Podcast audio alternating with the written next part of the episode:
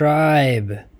Thank you once again and always for finding yourself at this podcast. I am very grateful for you, your existence, and your presence.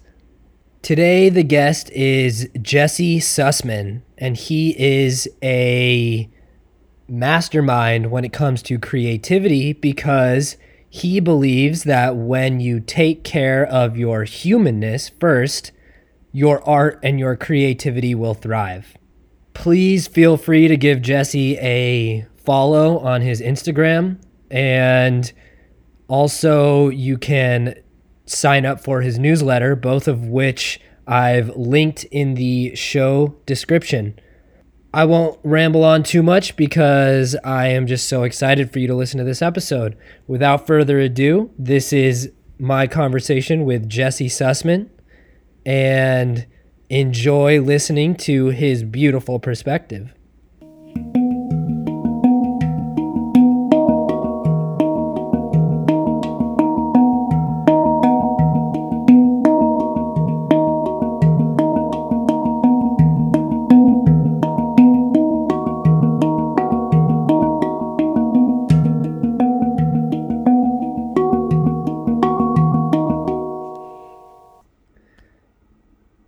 Thanks everybody for tuning in to another episode. I cannot express how excited I am to have this conversation with. This is the first conversation I've actually ever had with uh, the guest today. Uh, his name is Jesse Sussman.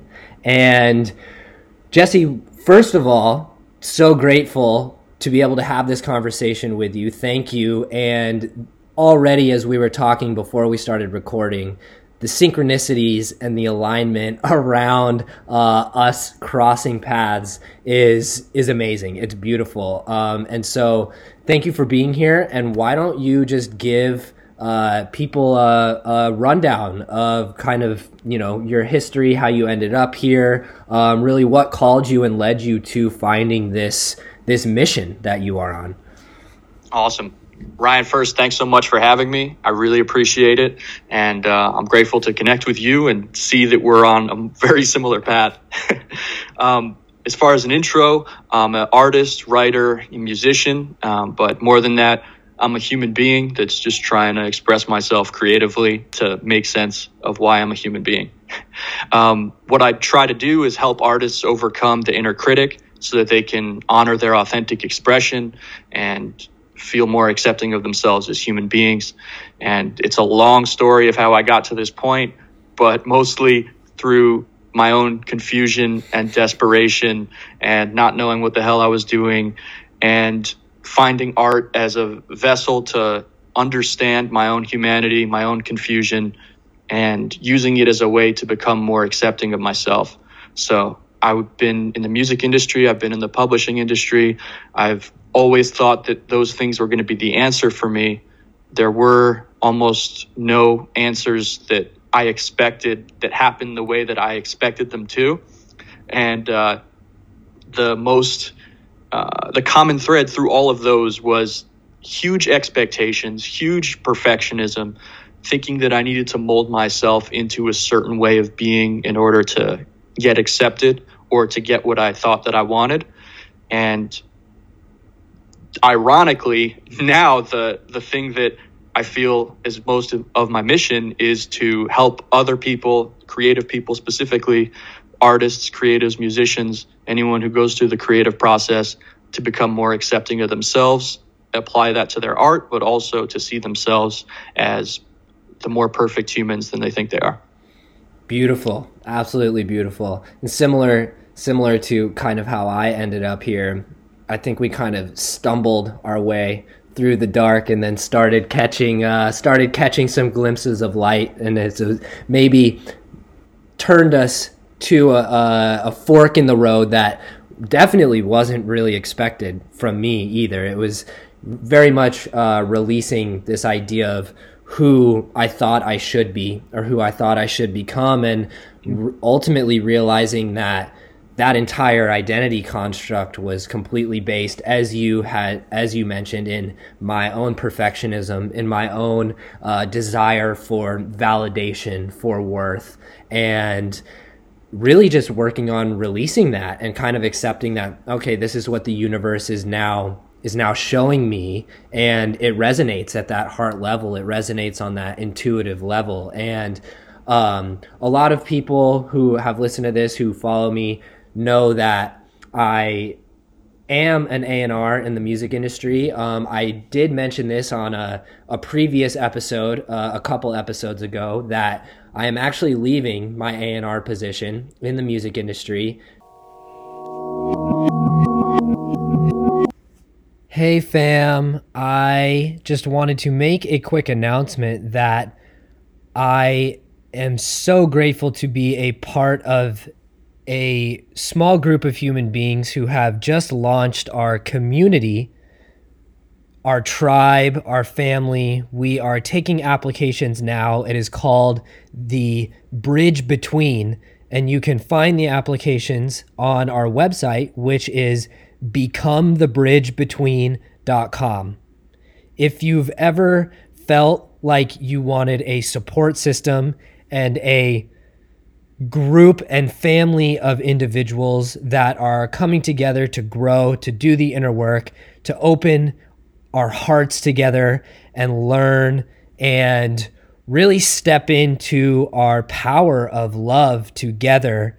This might be for you. So if you feel called, please check out the website, check out the applications. Feel free to shoot me a DM on Instagram. I've also linked to the website in the show description as well as the Instagram account. So we cannot wait to hear from you. And now I will let you get back to listening to this episode. Thank you for being here. I love you.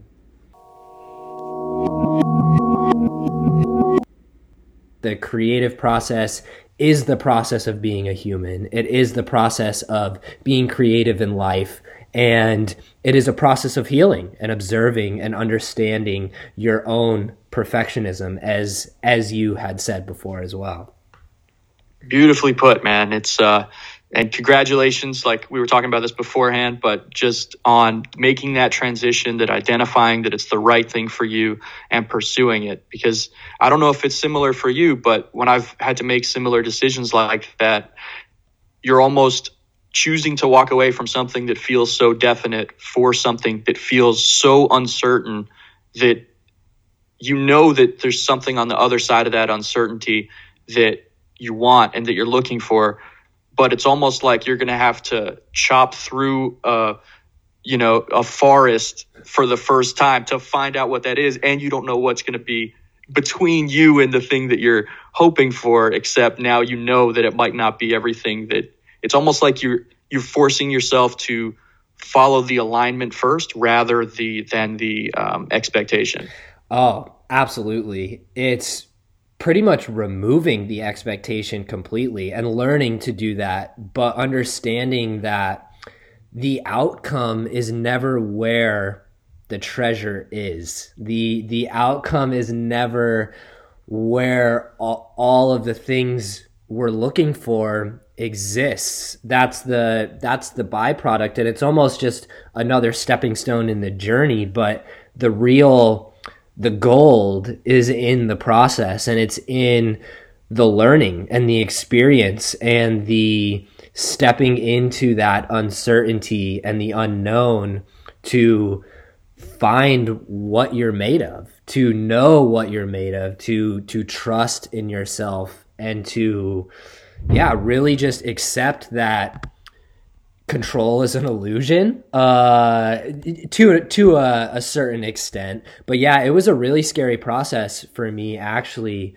Um, I've always felt very in touch with my intuition, and I've mm. really throughout my whole life allowed my intuition to lead me to certain places, and so immediately when I kind of realized that this new uh, deviated path was calling me, I felt it on an intuitive level. But of course, the small self and the small mind wants evidence. It wants proof. It's, it wants sure sure fact of that this is it and so it was a big process of of meditation of you know a few uh, psychedelic ceremonies to really move through the distortion of fear that clouded any sort of uh, discernment around the choice moving forward awesome man and the fact that uh, you like i was saying before the fact that you trusted your intuition on that level um, is I think that's lifelong work. I think that's the, one of the most important things we can do as artists, as humans.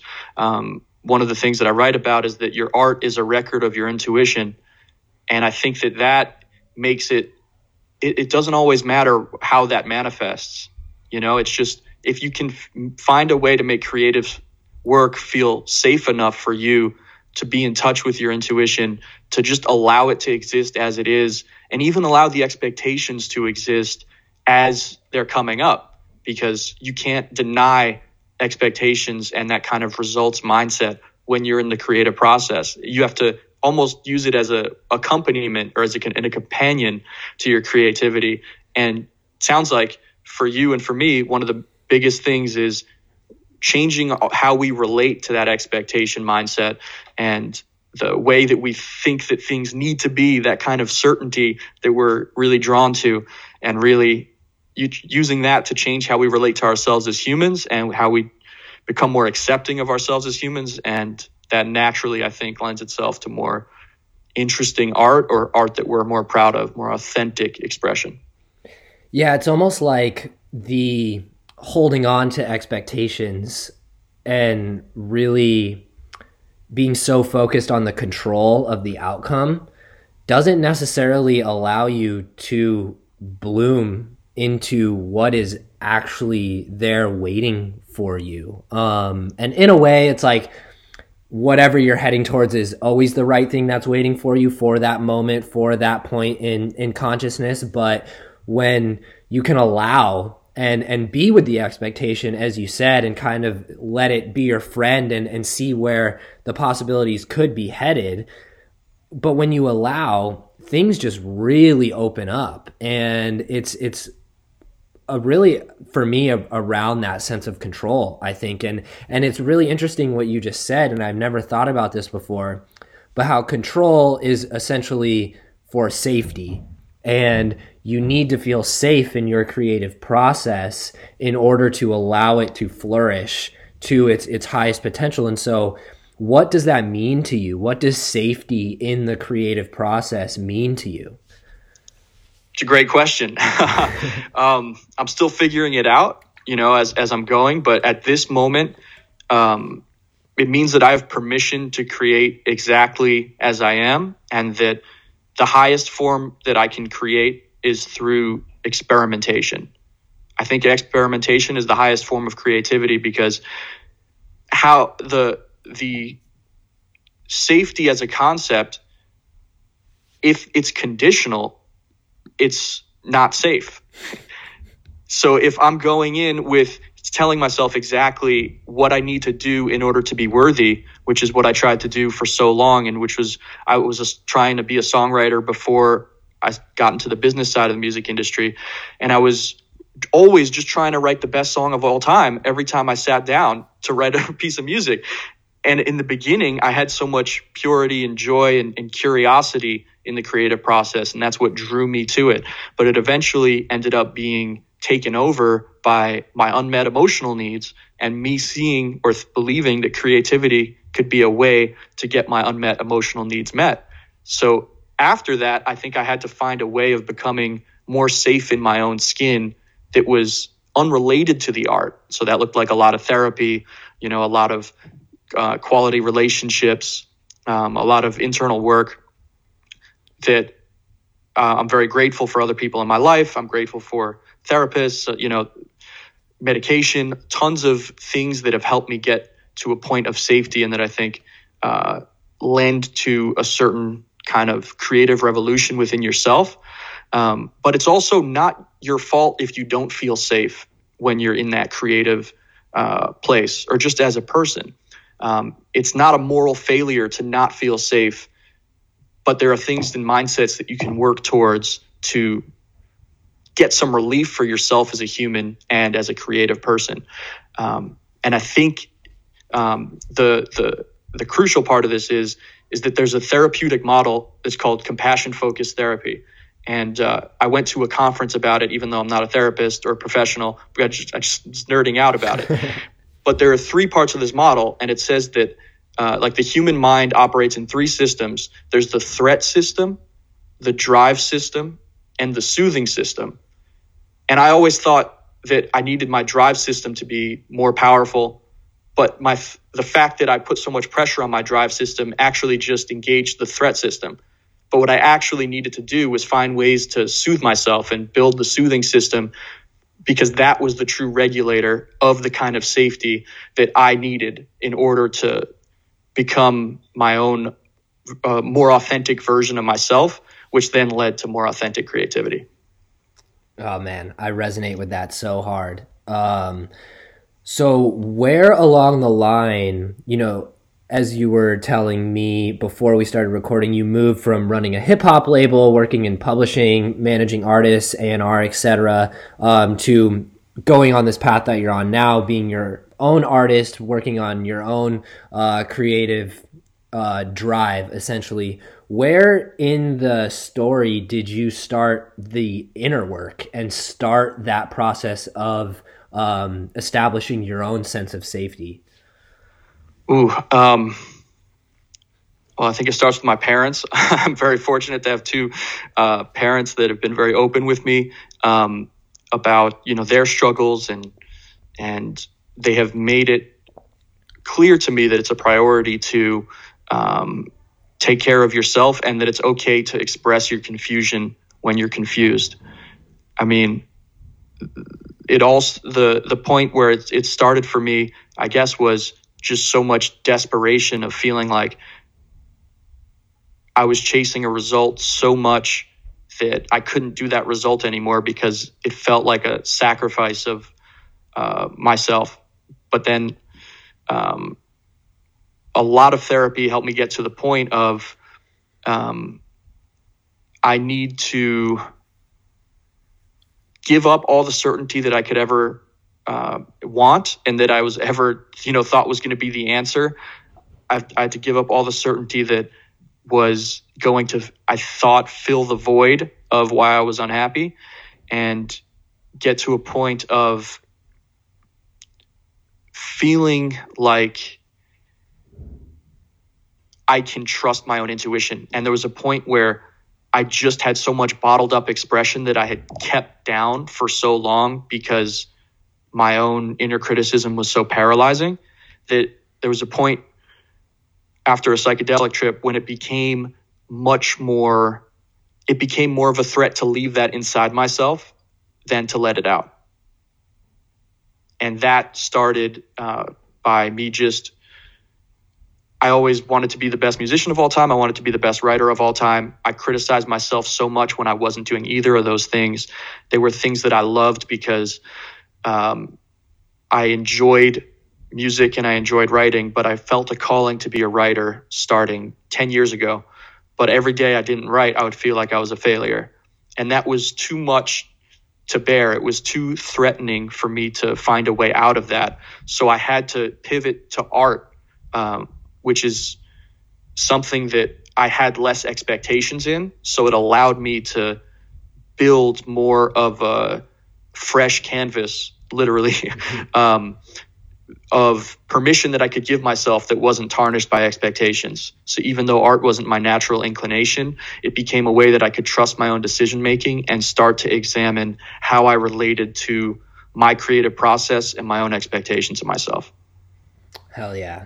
Oh, that's dude, there's so much there that I like have to pick and choose where I'm like coming in next. um, You're doing surgery right yeah, now. Yeah, yeah, absolutely. What's coming up for me right now is uh, this idea of the best. Uh, this yeah. idea of being the number one, um, especially in art. Uh, but really, what are the points of reference that you think you used to hold on to around being the best and obviously there's you know the uh, drive of competition, the ego competition that's uh, intertwined in there. But where do you think this idea of of the best um, comes from? What po- what points of uh, societal conditioning? You know, I always think of American Idol and how. Yeah horrible of a perspective that has instilled in artists. But but like where yeah what just kind of what what sort of expectations were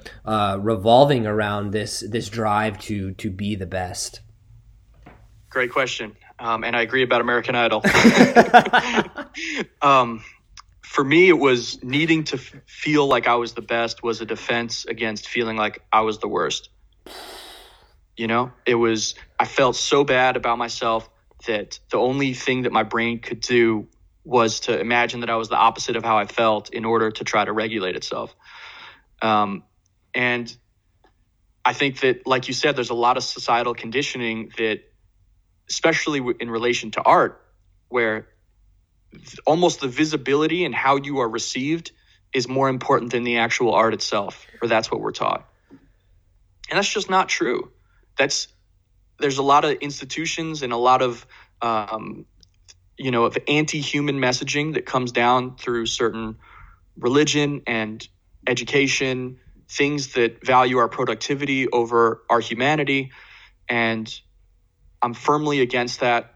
I can understand that there's a lot of um, forces and, and things that have made our society the way it is but I think that it's a disservice to ourselves as humans and artists to put the way that our art is received, which is mostly out of our control, um, to uh, align that with our perceived self worth. You don't have to write the next great American novel. Just write what feels right to you. I think the biggest distinction, though, is are you trying to make art as a career or are you trying to make art as a means to express yourself and once you get to the point of being able to, um, actually, I'd like to ask you, um, was it sounds like there were, for a long time art had a career focus for you, being um, head of A and R. There was a lot of beliefs that you had there versus a means of expression or as more maybe pure motivations or internal motivations instead of ex- external motivations. How'd you get to that point of seeing that your beliefs were no longer serving you? Oh man. Um well yeah, I mean exactly like you said, I think that because I was on the business side of the music industry too, I considered it, you know, like oh, this is this is my career. This is how I will establish a career and and move up in in the public eye in the music industry etc but then i also realized that that is art in and of itself is creating that type of path. And basically not i so i held on to this idea for a really long time that this was the identity that I was. This was who I was. This was who I should become because I had found myself in this position. And then slowly, actually, over the, the quarantine, uh, you know, uh, thank you, quarantine. um, um, it really forced me to turn in. Um, and I'd always done a lot of internal work, a lot of meditation, but really, really turn in and examine what I wanted and what I uh, what I would allow myself to see and to to open up with the possibilities. And so um, I before this this kind of realization came up, I had already started working on my own art, which is uh, screenwriting and writing poetry and and different things like that. Um, and I definitely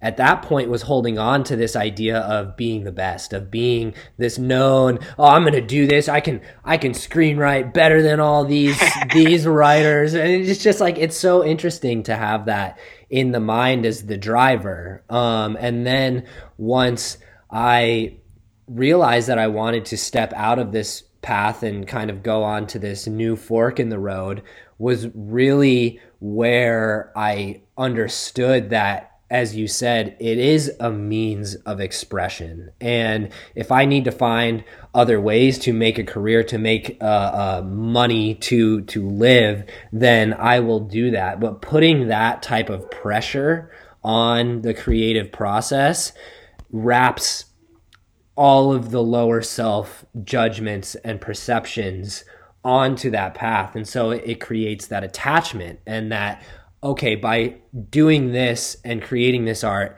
I'm going to become this and I'm going to make this money from this and I'm going to do this.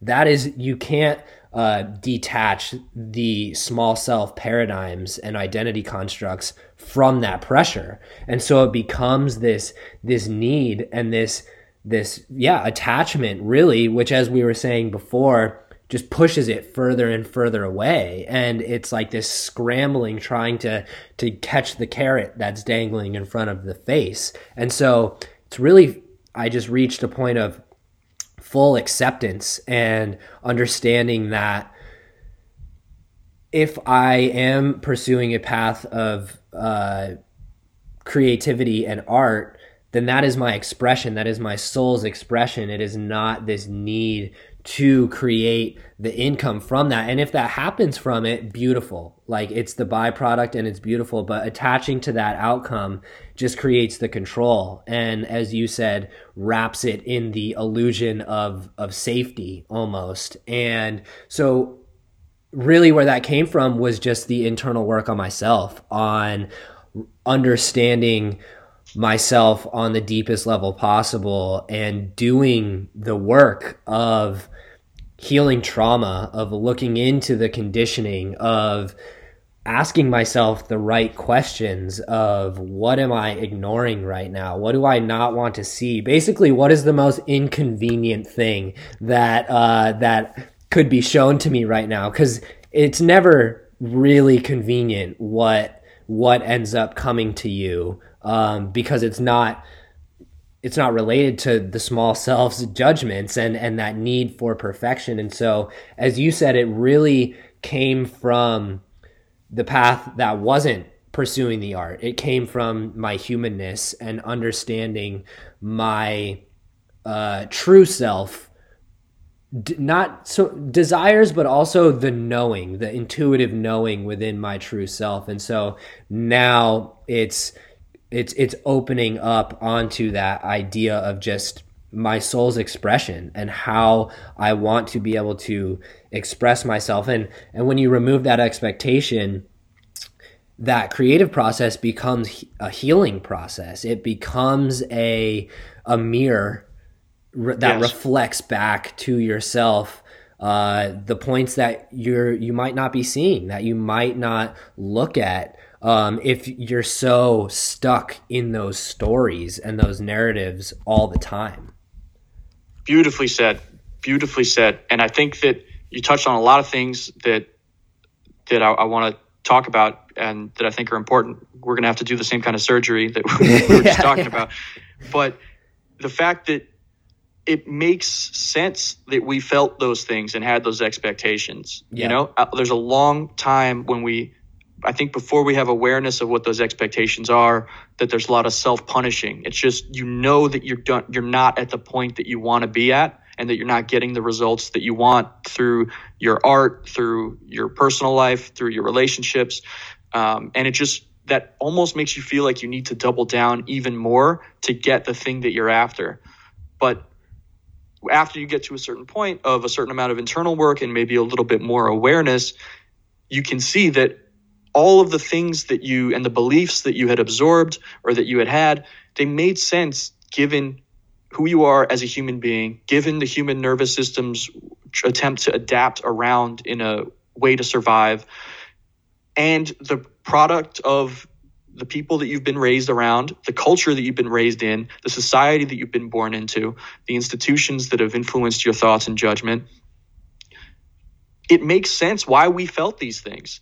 And that's that is i think lends to the kind of healing that you're talking about in the creative process because before you there's a the biggest confusion i had was okay i have certain maladaptive or thoughts that i'm considering to be maladaptive things that i don't want to be having how do i get rid of those and push them out forever.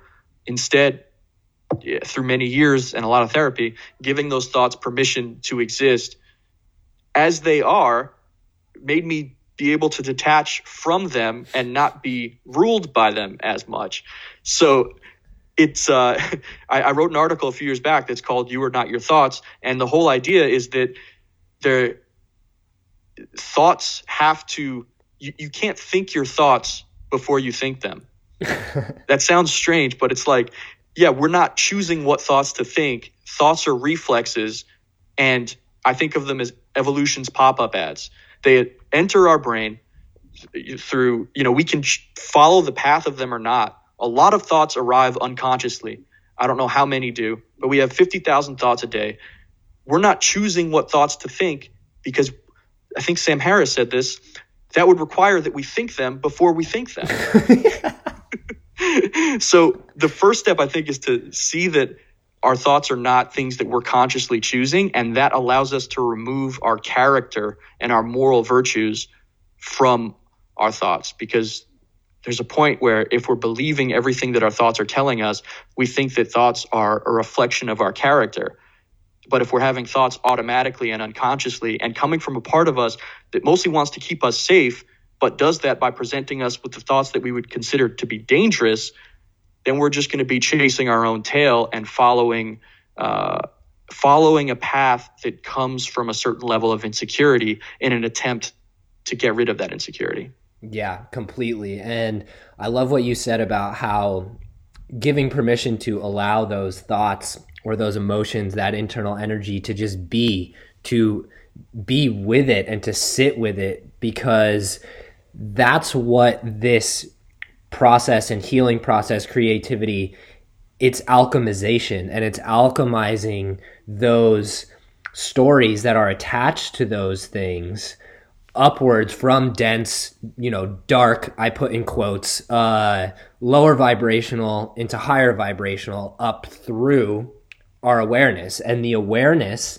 and the willing to be with them and the, you know, the flashlight of attention literally shines that light on them. And it's not the the attention of seeing these things with judgment seeing these things as the story that they bring but observing them from the neutralized perspective and asking the questions like what where does this come from within me? What or or or not and just being with them and seeing them and saying thank you Thank you for keeping me safe. Thank you for loving me and being my friend to keep me safe, essentially. And I I didn't even really think about this until now, but how the creative process and, and using art to alchemize those things can be that healing process of putting those thoughts, those dangerous thoughts, or any label of thoughts or emotions into art is the observation process. And it allows that that light to shine on the darkness to shine on the unconscious that is sitting there controlling everything and letting it rise up to the top and, and alchemize out into the world. Beautiful. Man it's like there are so many things that hit home about that. And mostly that the the healing aspect of this is so underlooked because uh, making something, expressing yourself, expressing what you're feeling is you, there's so much permission inherent in that on just a behavioral level, whether you consciously agree with it or not. Because you're sitting down, you're saying, I am going to create something you might be have a lot of resistance and you probably will have a lot of resistance even when you're creating or even when you're looking at the thing that you've created because it falls short of some expectation that you have some uh, implicit expectation that you have. And you and me both as we're creating we probably both have the same experience of hating our work and loving it and hating it and loving it and both at the same time. And it's so confusing because how good is it? And I want to finish it so I can share it with people and then they can tell me how good it is and that it resonated with them. But then it only gets three likes on Instagram. So I feel like shit and I think about taking it down. And I'm so disappointed that this thing that I thought was beautiful is not getting the response that validates the feeling that I had that it was beautiful. So it must not be beautiful. Instead, it's ugly. It's horrible. It's every terrible emotion that I've ever had about myself as a human being, and particularly how unsafe I didn't feel as a child. And it's manifesting as, like you said, as a mirror that's showing me something that I really didn't want to happen, but feels more true now than ever. Whoo man, that was just like I got I got chills all over right there. You pulled out the dialogue that's in my head on a on a consistent basis. Well, thank you for validating my expression. I'm yeah, considering that a like uh, on Instagram and that you just shared it on your story. Yeah, absolutely. And like to what you were saying too, I love that you use the example of Instagram posts because there's this definition around creativity and art that again we're very conditioned around that it's like oh you write a book you write poetry you make movies uh, you paint whatever whatever it is that's we've put creativity and art specifically in a box and it's not in a box at all. It's like we have these beautiful social media platforms that tend to, you know, they're very reflective, uh, I think, of our collective state of consciousness right now, which is what we've been talking about with the the chase for perfectionism and validation and things like that. But but when they're used from the ob- observant mindset and the perspective of what is this showing me about myself right now? Like that is creativity. That is art. You taking words that are flowing through you and putting them in a post and, and putting color to that post or no color. You're, you're placing something and creating it in the world that wasn't there before. And that is creativity.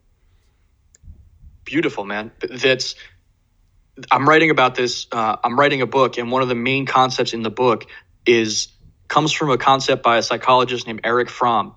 And what he said is that man is the only animal who doubts his own existence. And so there's so much uncertainty that now man is the animal that has that is part of nature but feels that he is distanced from nature. So he's wrestling with the own uncertainty that has led to his own existence. And th- another layer down the line, I think for us as artists is seeing that same process through our art. We doubt our own existence through the art that we've has by all metrics has been a complete miracle that we've been able to sit down and create it. But we doubt ourselves, but we're actually doubting our own human existence. But we see it as more of an indicator of our own moral failures when we fail and as our own moral successes when we succeed. So I think, just like you said, uncertainty I think creativity is a triumph over uncertainty, over the uncertainty that has led us to be miraculously and sometimes tragically born here. And that uh, creativity is almost the biggest way that we can reclaim our own free will. Ooh. Because we, we haven't chosen to, to be put here, but creativity is how we can take some of that uncertainty and become its collaborator instead of its victim. Oh, I love that so much, so much. And what's coming through right now for me is that like art and creativity is the bridge to the unknown. It's it's the bridge to that territory that is misty and and foggy and we don't really it, it, it gives off the idea that there isn't safety in there. And it, and it, and it it almost allows us to bridge ourselves into that environment and teach ourselves that we are safe that we are that we are um, accepted that we can be accepted of ourselves and and I love I just love what you said about free will cuz that is the game here as the human experience, as being a human. It is understanding our free will. And free will again we're conditioned around the physical movements and the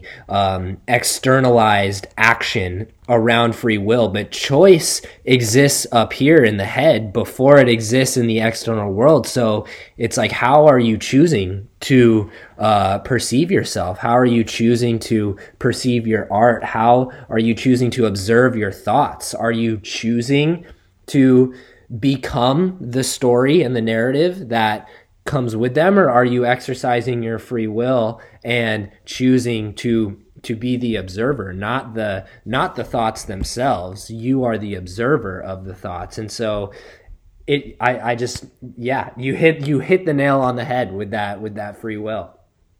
Thank you. And you too. Um and what you just said about the choice and what you're choosing to do uh, i think it's much i think we have much less free will than we're taught to believe in that we we are created by evolution. We you know have nervous systems that put survival above um, long-term happiness. There are a lot of choices we don't choose who we're born to. We don't choose you know the people that come into our lives. It's almost like we're choosing from a menu that's been created for us. And in the beginning that used to depress me a lot to because i thought that i should have more free will than i actually felt and I read a book. There's an amazing book um, that I'm looking at right now that's called Incognito The Secret Lives of the Brain by David Eagleman, who's a neuroscientist. And he posits in that book that 60% of all thoughts that we have are unconscious.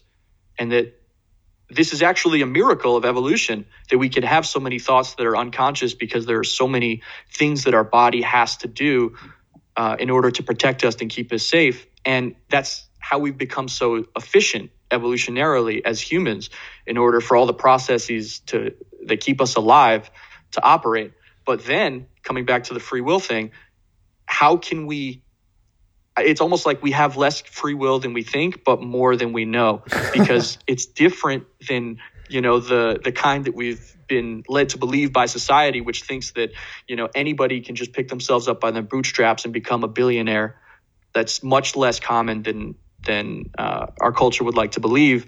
And it really puts a lot more up to morality and virtue and character, which are some of the things that we control. We can control our character to, to a certain extent, but we can't always control the things that happen as a result of the choices that we make.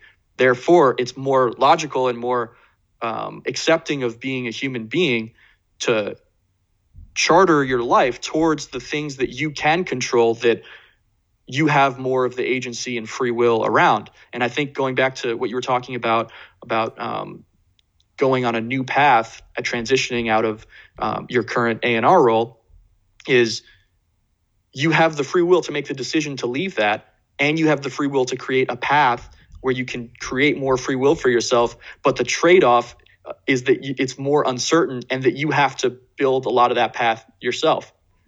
Yeah completely. And yeah, I love how you describe that because we're kind of thrust into this world of momentum and there's so much momentum already behind us kind of pushing us forward. And you know whether that is uh it's all of these things but the society you're born into the culture your family um your your neighborhood when you're growing up and even things that happened 200 years before you were born in that are embedded in your DNA, your ancestral DNA that is passed down through lineage, which is filled with more conditioned mindsets, with more trauma, with all of these things that are just continued to pass down. And so you're you're kind of like you see you know say say on a soul level that you do choose which which body to incarnate in and you're and you're kind of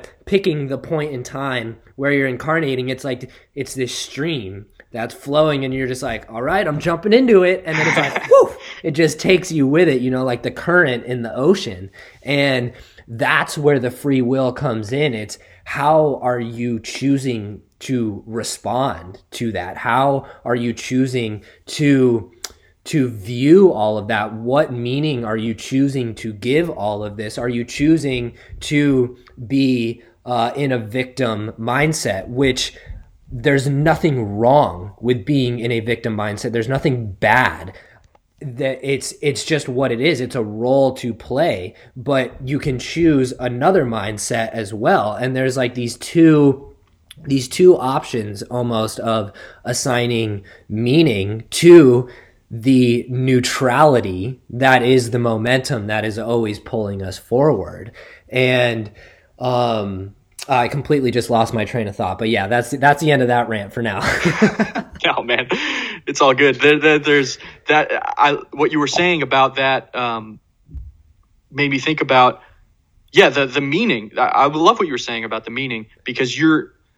I would disagree about it being a victim mindset. Just the name of that. Um, I think we're all victims of.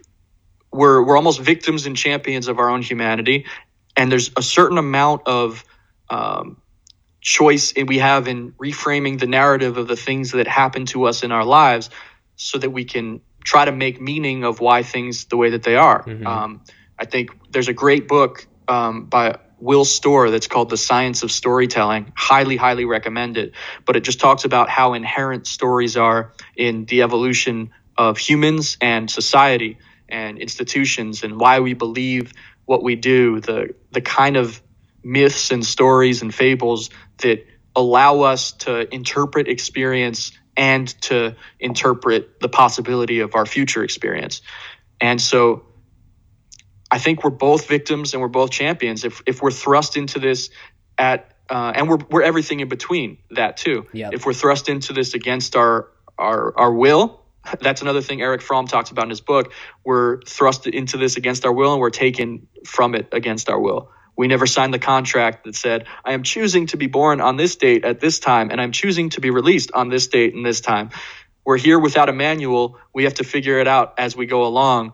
And uh, we get a certain amount of choice in the meaning that we ascribe to the experiences that we don't really get to choose that happen to us. And then we get to ascribe the meaning to the experiences we choose that we have chosen to happen. Yeah. It's, I think there's more uncertainty um, than than we can conceive of a lot of the time. And the way that we can make sense of that for ourselves is to just try and be more and more compassionate and more and more forgiving.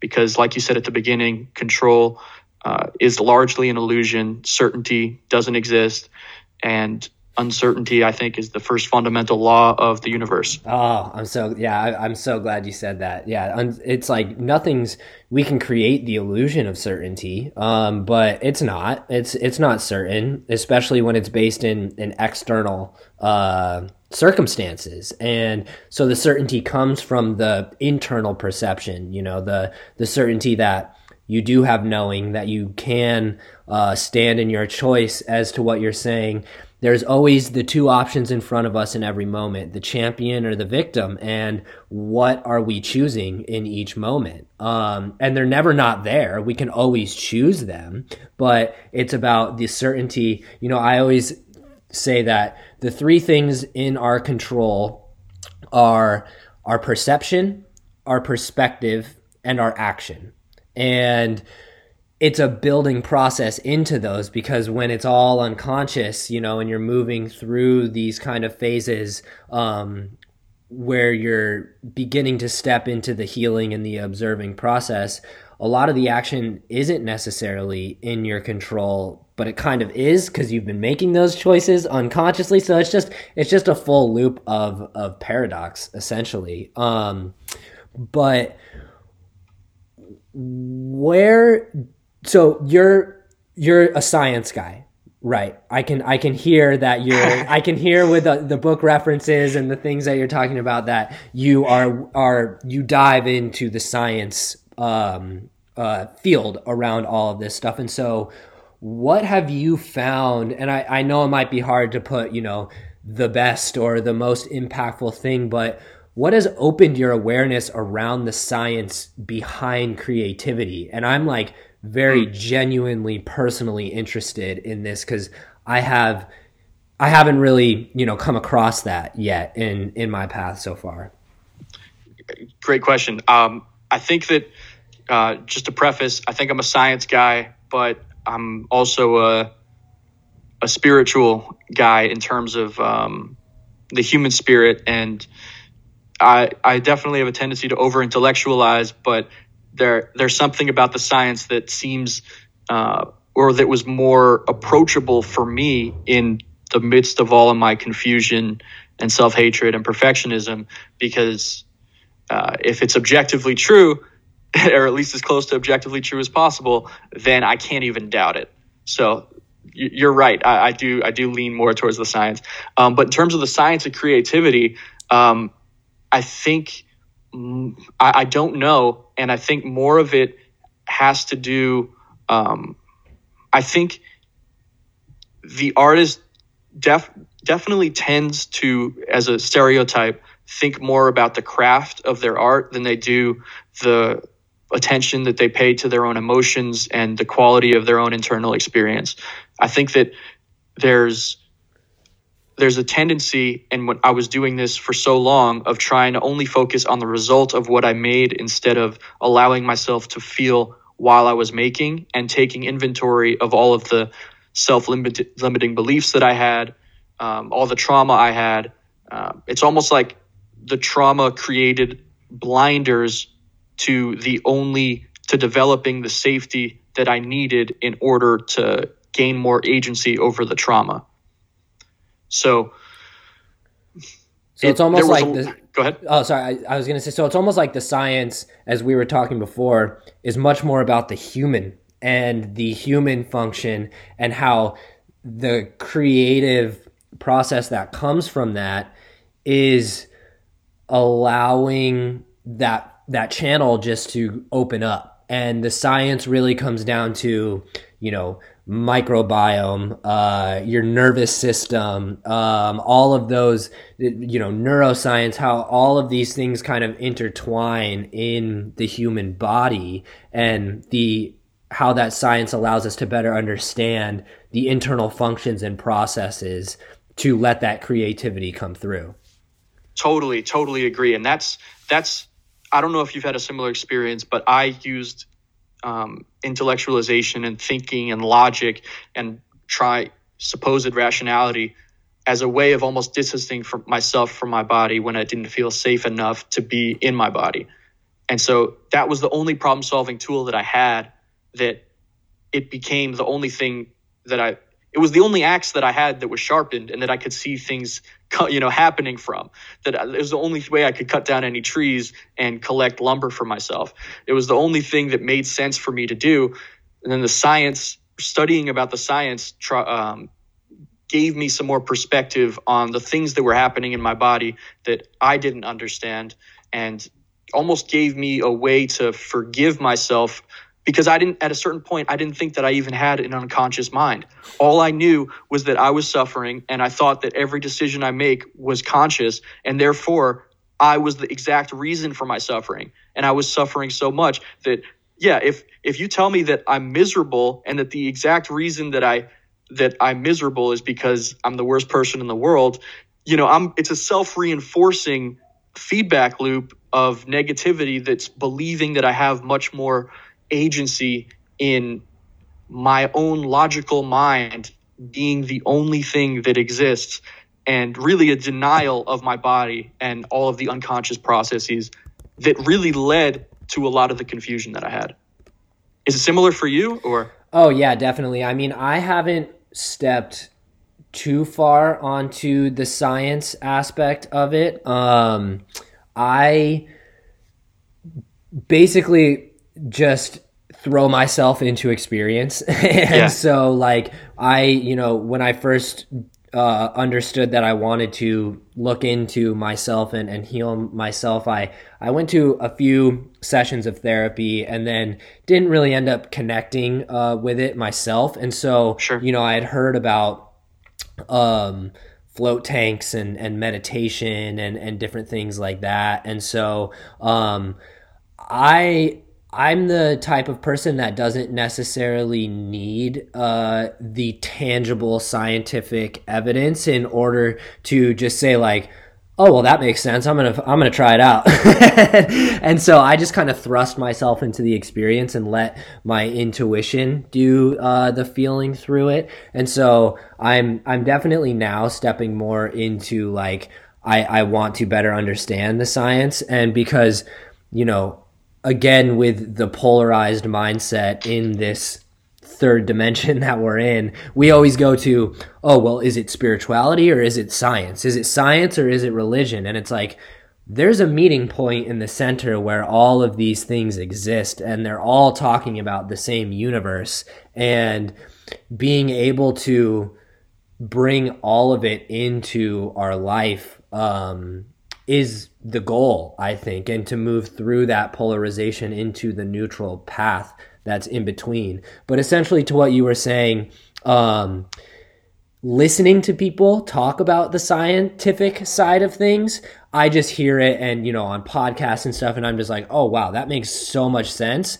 I'm going to try this because I've heard the scientific evidence around it. And so, um, yeah, I just, again, I think it's, it's all about, what's subjective to you and what you feel like is calling to you and understanding that some people are more right brain uh, you know, located to whereas it's like that's the kind of creative, intuitive side to whereas some people are left brain more focused where it's scientific evidence, fact, fact first. And there's nothing wrong with either of the two. It's just about examining your own calling and what's resonating with your heart and kind of uh, just stepping into that path. Totally. And I think we can have proclivities towards one or the other. Um, and, but like you said before, the, the integration of all those parts is at the end of the day, I think it would just be nicer if more people accepted, accepted themselves as human beings, um, whether they get there through science, creativity, spirituality, psychology, therapy. Um, and I, I love that you seemed like had more of natural trust in your intuition uh, than I did to be able to trust that enough that you didn't need to point to a cited paper to tell you how many that we have 50,000 thoughts a day and that you know you don't need to believe all of them because you're not creating all of them. yeah. You know, I'll hear someone on a podcast say that and I'm like, oh well yeah that makes fucking sense like i yeah. i have i have all of those thoughts a day um, and so yeah for me it's just much more about kind of uh, seeing what resonates in that um, and i think it's about uh, releasing this idea you know of absolutism of of this is the only way this is because in a sense that's control and that's safety. And it's like well this is the only way this universe works. Um, i i need this in order to feel comfortable to feel safe around that. And maybe inviting the unknown a little bit more into your perspective and holding space for the possibility of well maybe this could be part of the puzzle too. Maybe this isn't just the the single point of of truth essentially. Totally, because if you um, there's a certain point where if you cling too too tightly to any one belief, you're um, you need to believe things in order to interpret the world. You need to have these beliefs, but there's this, a dogmatic quality that a lot of people have with their beliefs that it is true, therefore everything else is false. They think about the world in a math equation kind of way, and they tie themselves to certain beliefs that are more about the aspirational identity that they want to have than whether it's objectively true or not. But let me ask you this: um, I know that you mentioned that you're doing more creative stuff now and expression through poetry and your screenplays. Um, is that a natural thing for you to do um, in terms of the the craft? And then also are how are you on the front of giving yourself permission to and the inner critic that comes up?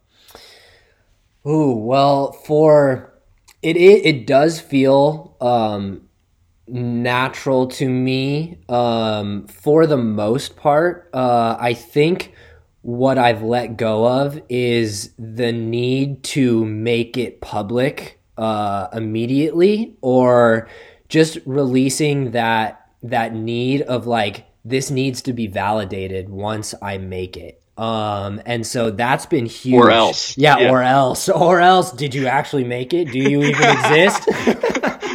yeah, exactly. Do you even exist? Yeah, yeah, exactly. And so, like, you know, I was very, it was like, oh, I'm writing all these poems. Like, what am I going to do with them? Am I going to make, make a book? Am I going to structure them on Instagram this type of way? It's, it's very much releasing that control mindset around them. And, letting them be. Um, and you know, a lot of times they'll they'll come out of me in terms of the poetry, and yeah.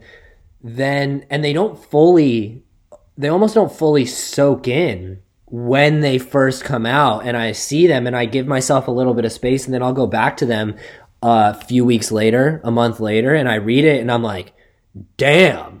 Like like hell yeah. Thank you for writing this ryan because this is this is a message to me. This is the reflection to me that i don't need validation for it. I am my own validation. Um and i think i'm still very much working through that on the screenwriting aspect um mm. the screenwriting aspect because it's a much more uh dense process of you, well, I, I, don't think it has to be. I think I create that perception around it too. But but um, just seeing like, oh, well, you know, once I write this screenplay, then it needs to go through this to get made, and this and this, and so I'm still holding on to that idea of like it needs to manifest itself physically in the world in order for me to be uh, content with it, um, which definitely holds me back from even working on it in the first place. And that's the thing that I'm really working through on the screenwriting portion right now. And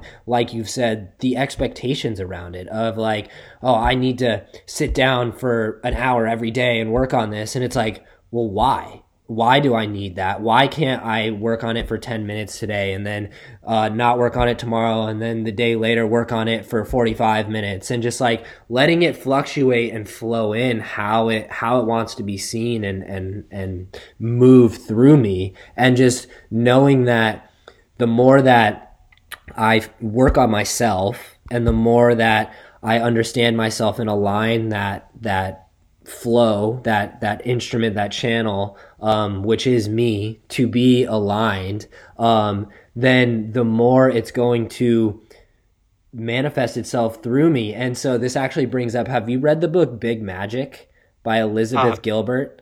yeah a, few years ago. It was it was mind-blowing when i read it. Yeah. Yeah it's so cool because she talks about how creative ideas have their own spirit and how they're choosing who to manifest through and um, how like that's why uh, creative ideas are duplicated almost sometimes identically from multiple people and multiple sources because they want to be manifested in the in the world uh, and so they choose multiple people. And it's like it's like you're getting the blessing of being able to work with this creative idea. And so cherishing that process and almost knowing that it's like a sacred process that you are being chosen with this idea. This idea has seen you and it said, I I choose you for now. If you don't treat me right and if you don't if you don't give me unconditional love, I may go to someone else, but I am choosing you for this moment.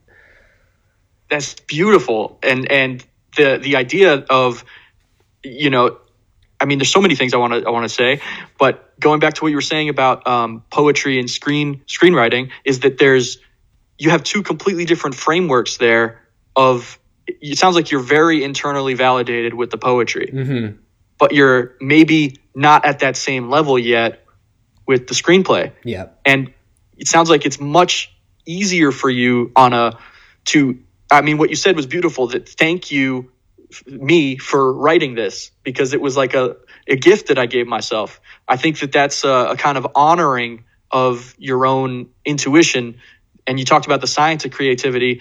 I think the science of it maybe just comes down to honoring the things that we feel matter to us in that moment by giving ourselves permission to feel safe and worthy enough that we can honor the things that matter to us in that moment.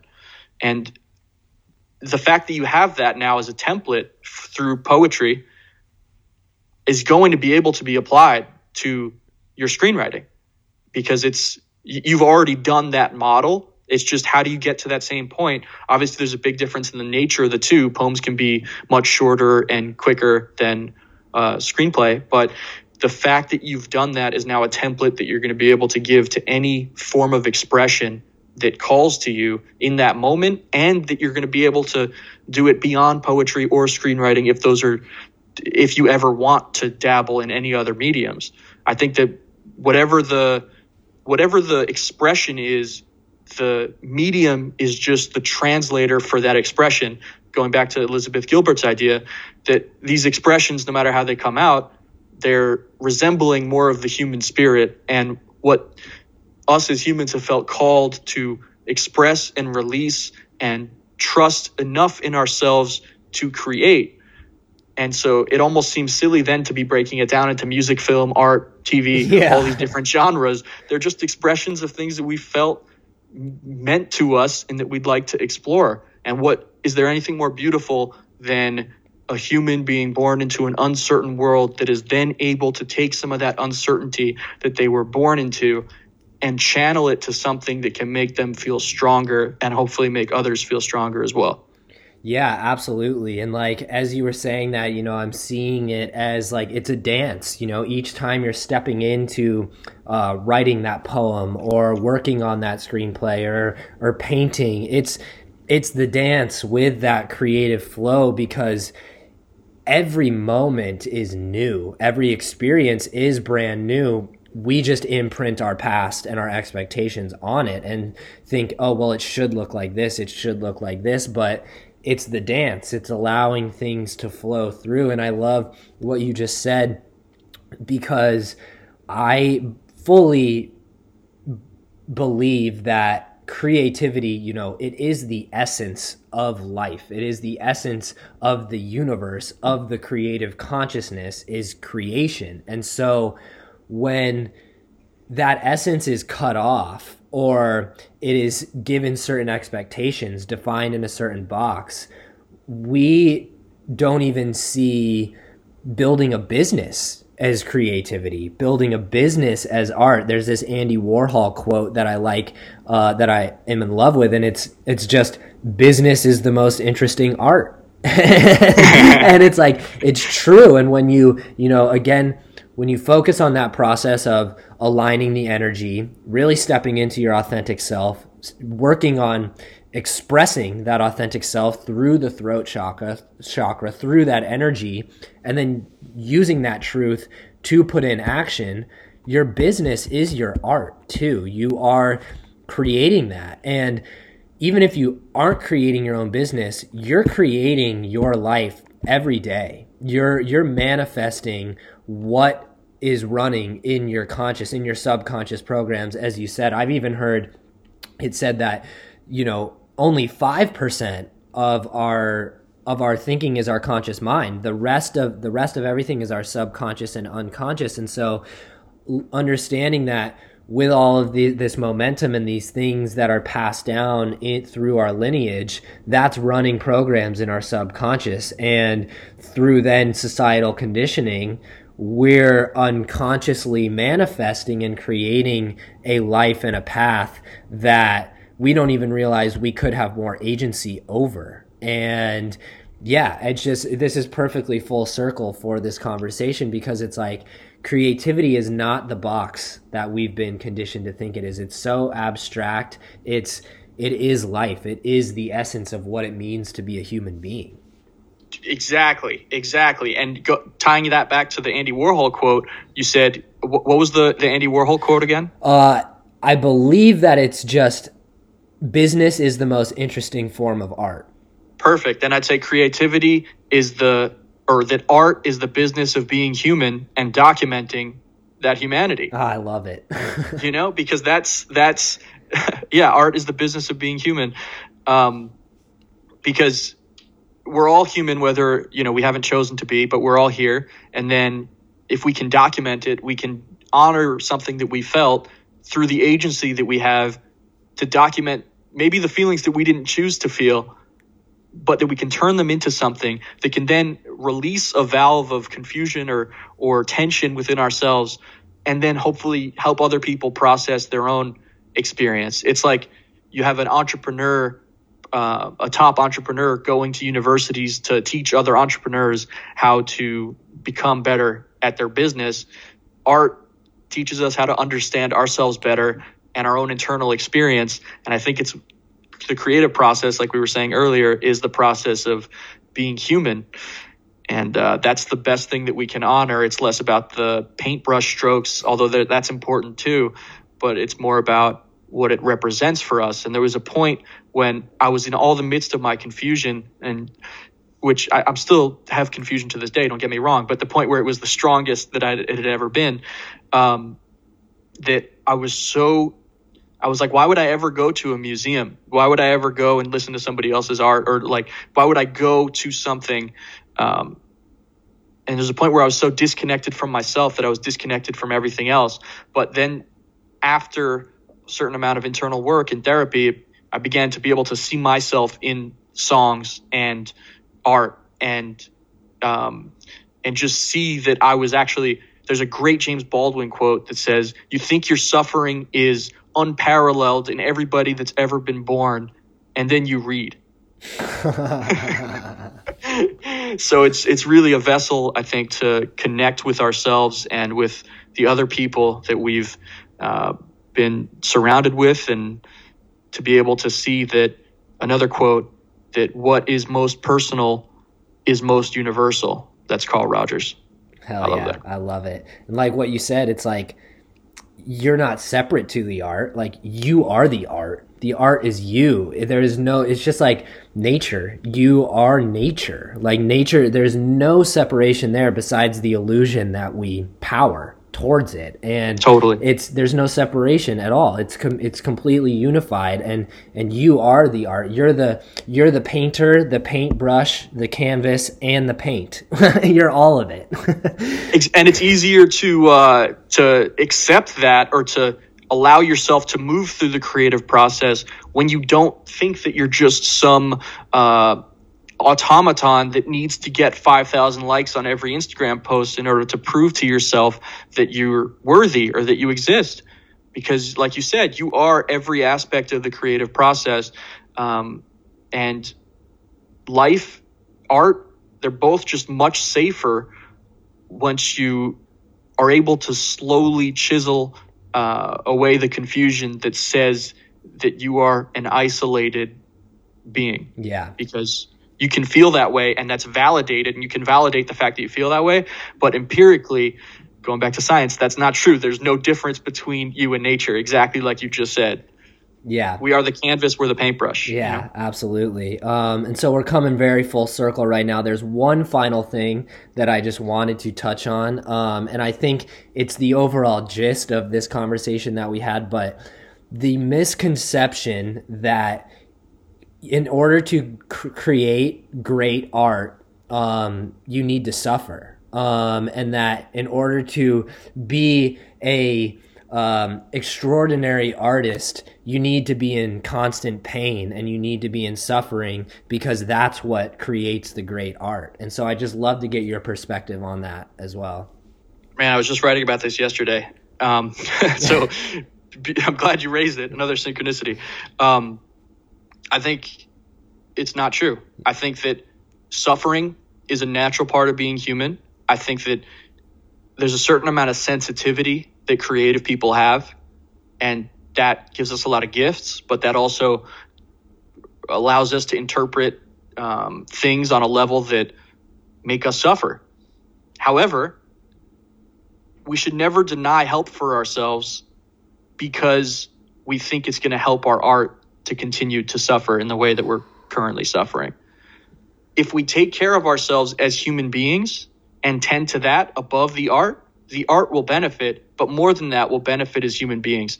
If you imagine a tree, we, we spend so much time trying to decorate the leaves instead of actually tending to the root because the leaves are the things that people see when they first see it. But if you treat the root as if it's a human being, if it's us in this case, if we make room for all of our humanity, there is no way that the art is going to get worse. It's going to get so much better because we're giving ourselves to be permission. We're giving ourselves to embody the, the natural permission that we've had since we were born. We're giving ourselves permission to trust our own authenticity, to regulate our own emotions, to accept um, the compassion that we've been deserving of from ourselves for so long there is no way that that is going to suddenly make you stop being creative. I think it's going to naturally lend to the acceptance of ourselves as human beings is going to lead us to express ourselves more fully and to be able to continue to evolve and trust our own authenticity. And there's one quote that I absolutely love by the psychologist D.W. Winnicott, and it's it is only in being creative that the individual discovers the self. Ooh. I'm just soaking that in. What do you think, though, about that misconception? I think that it's a, you know, I think that uh, people who have suffered and been in pain for a long, for a, a lot of their lives have created great art. And I think that that has allowed people to create great art. But I think that by adopting that mindset, it's almost like a subconscious uh, identity imprint that circulates around the artistic community is that like oh well i suffer i'm in pain so maybe i should make art and that's beautiful it's that if that's what drives you to making art but understanding that that is not the source of your art. You are the source of art, and you are the source of all creative consciousness. And that is not um, singular to suffering or or exclusive to pain. And that doesn't mean that you won't experience suffering or you won't experience pain because these are emotions on the spectrum of the human experience but being the observer of those and not becoming those and knowing that your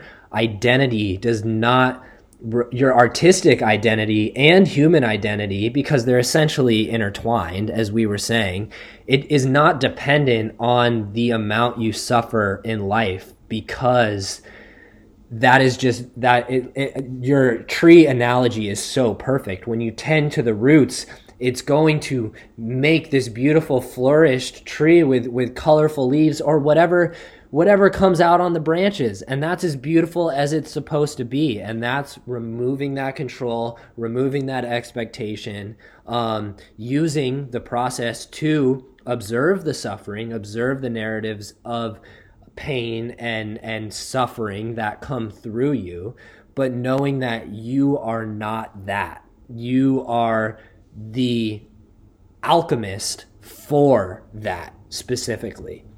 Beautifully said. And I know we're coming up on time, so I'll, I'll, I'll end it with this, which is that I absolutely love what you just said because you are not that suffering. I think if you take care of the art, if you take care of the artist, the art will take care of itself.